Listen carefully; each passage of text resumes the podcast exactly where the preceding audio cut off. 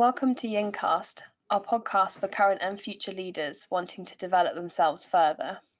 Every month, the Alembic team discuss and share their thoughts on issues and topics that are common in the workplace. Hello, everyone, and welcome to this episode of Yingcast, where we'll be covering getting the most out of your project teams while working remotely. Today on the podcast, we have Rosanna. Hello. Matt. Hi there. And I'm Alice. Leading project teams can be challenging, but now with many teams working remotely, there's less communication. It's more difficult to keep people motivated and productive. Roles and responsibilities can be left unclarified, and there can also be a lack of clear structure. This has made it even more difficult for leaders to get the most out of their project teams. So, communication is one of the things that can be difficult to get right. It's likely that working remotely means that there is less communication and less time spent together. So that can cause problems in in project teams. Yeah, I think that's right. There's um there's an awful lot of informal communication that people will be used to from day-to-day business that is not necessarily there in the same way anymore. Um, and it's not that we've lost our uh, want for this informal communication. It's that it's the communication that happens in the gaps between the other things we're doing, um, small informal conversation and meetings. And in the um, context of projects, it can be quite tricky to manage all of the issues and conversations that come up as part of a project in just one meeting every couple of weeks. Um, and you can find yourself dealing with considerable inertia um, when you might try and tackle an issue that's really large, uh, which could have been um, it could have been knocked down at stage one if you'd had a few informal conversations. Um, so there are there are definite gaps when it comes to working remotely um, in your informal communication pathways.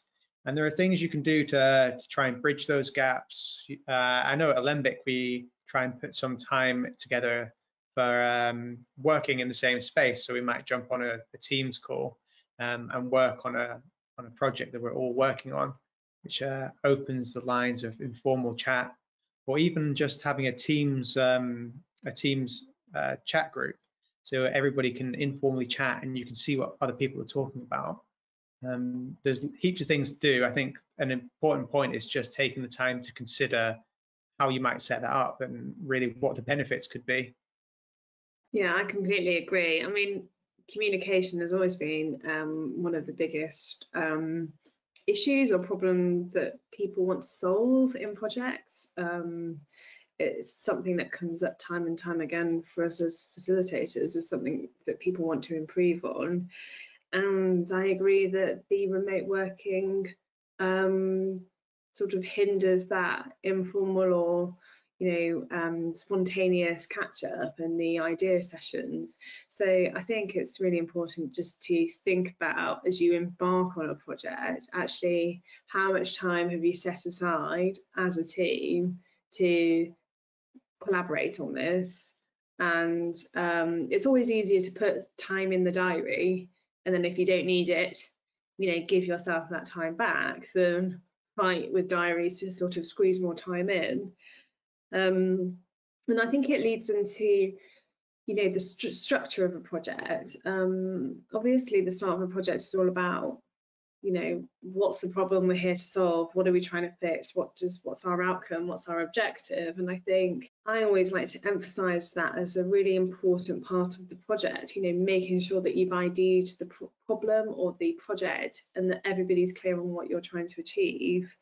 And so you're kicking off in the right way and spending time to do that. And I just think that's really important, particularly remotely, where you can get that confirmation and that feedback from the team that we're all working on the same thing and we're all really clear so you can set off week one in the right place. So just carrying on from that then, um, thinking about structure, one tool that we do use is called the eight week cycle. Um, so just to briefly touch on that, it sets out the length of a project. So eight weeks. Um, that's because this is the best length of time for a project to occur. Um, any shorter, then it's you can't get enough done in that time. Um, but any longer, then it's likely that motivation starts to dip, and we don't want that. We want our team engaged, um, and we want them excited about the project and working as best they can. Um, so the eight-week cycle just helps to break down um, into eight simple steps how to put together and run a project. So it, we do find it useful, and our clients do find it useful to use that just as sort of the bones, really, um, and and building around that. So um, it might be good for you just to think about what is your structure, what structure do you currently have in place, if any, when you're running project teams, um, and is that working for you right now? Now that most teams are working remotely, um, it might be good just for you to check in with what your current process is and whether it's still as effective as it, it could be because times are very different right now um, and they might be for some time yeah, the great thing about the eight week cycle is that it goes from okay, what's the what's the problem, what's our objective, all the way through week by week to getting to a point where you're presenting your ideas, you've done the research, you've collated that, you've got feedback from that, and then after the eight weeks, you're presenting. And there's that accountability there to in that eight weeks present your findings.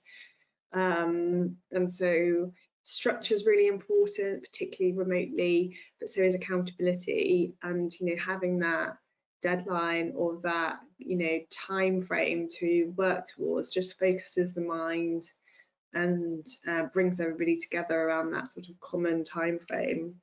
Um, so that's really helpful and I think paramount when working remotely to have that structure.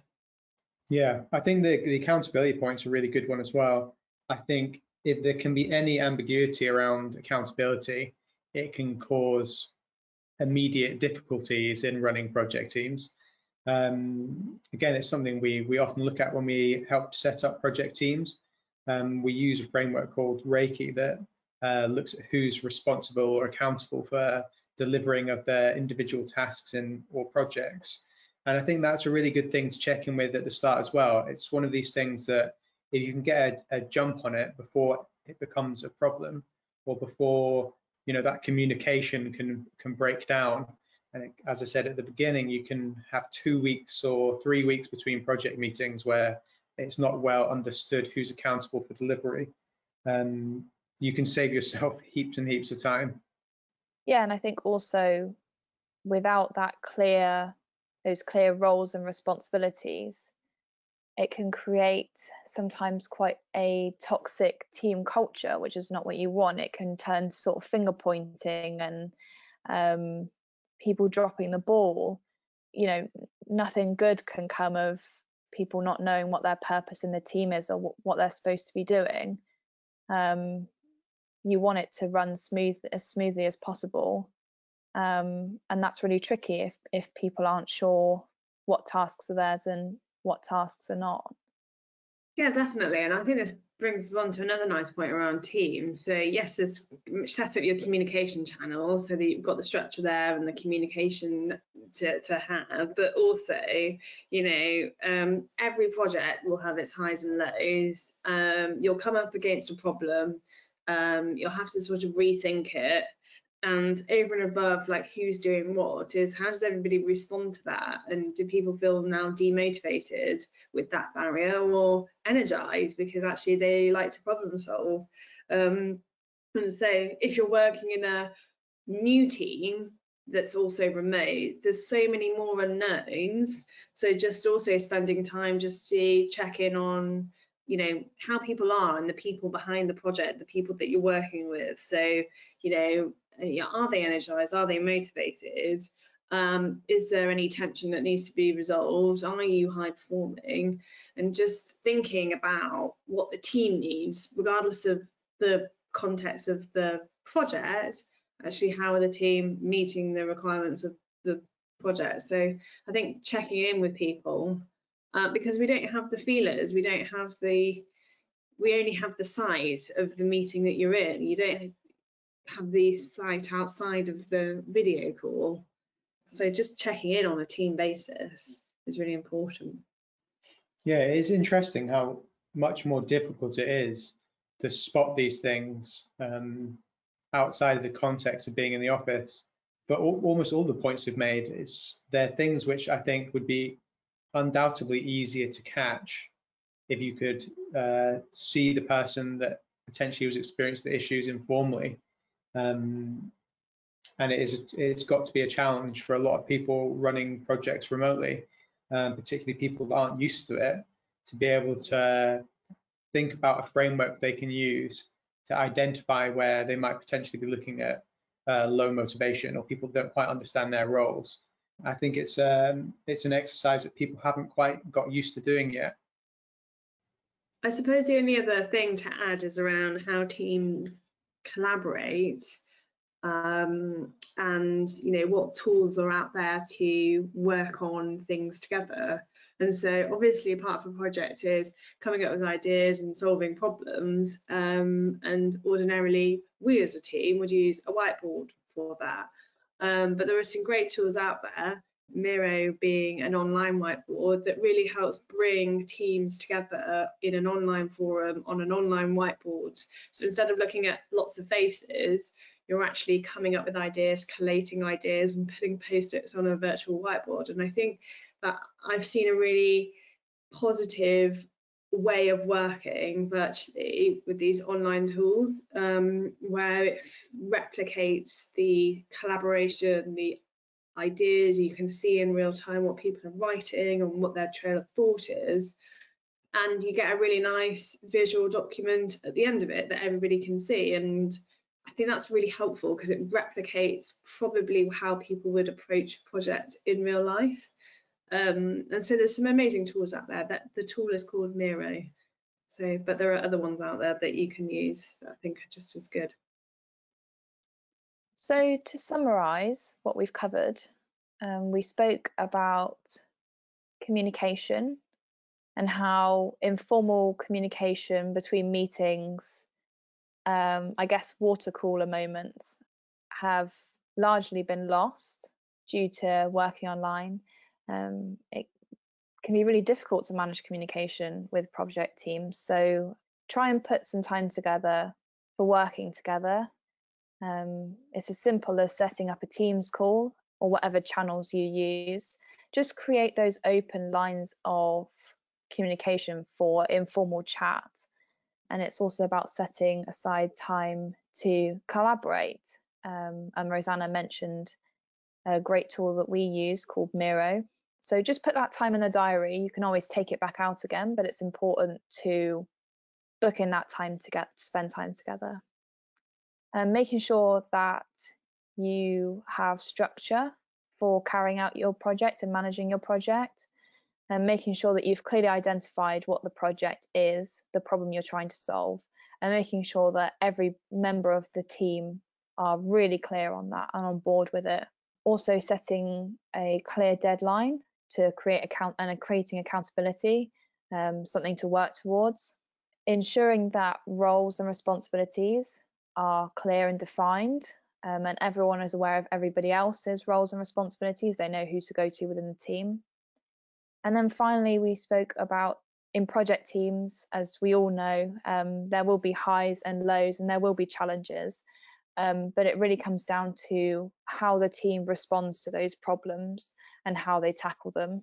And finally, just on the motivation point, making sure you take time as the manager or leader of the team um, to spend time checking in with each member of their team, the people behind the project, as Rosanna said, making sure um, are they motivated, are there tensions within the team, what what does the team need? Because working remotely, you don't have that view of you know once they're off the video call how that person really is. So Thank you for listening. We hope you enjoyed this episode of Yincast, and we wish you the best of luck with your project teams. Um, if you have found anything in this episode useful or you use anything that we've covered, um, please do let us know and we'd love to hear from you. You may also be interested in our Strategy Cafe. On the 15th of April, Nick, Matt, and Rosanna will be exploring how the pandemic has challenged our sense of identity and our loyalty, asking big questions about our ongoing motivation and attachment to organisations and brands.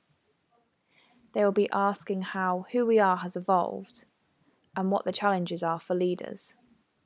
You can sign up through our website, alembicstrategy.com, in the Get Involved section. We hope to see you online. Thank you for listening to this episode of Yincast. We hope you enjoyed it.